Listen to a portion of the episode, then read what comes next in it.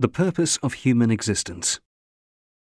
Many philosophers and lay people alike find it awfully puzzling to answer the most important question in our life why are we here? What is the real purpose of human existence?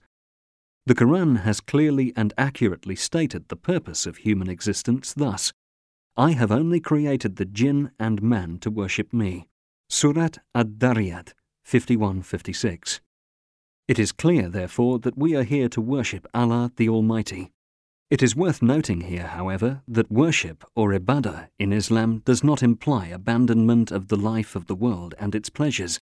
It is a comprehensive term which includes, in addition to such acts of worship as prayer, fasting, the obligatory charity, zakat, all human acts as long as they are done for the sake of Allah. As the Prophet once observed, you will be rewarded even when you engage in sexual intercourse with your wives. In this way, worship, despite being the main purpose behind human existence, becomes the essence of life affording a Muslim the opportunity to turn all daily lawful practices into great acts of worship.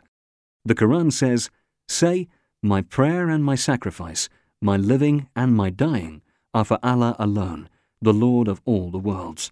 Surat Al An'am 6 162.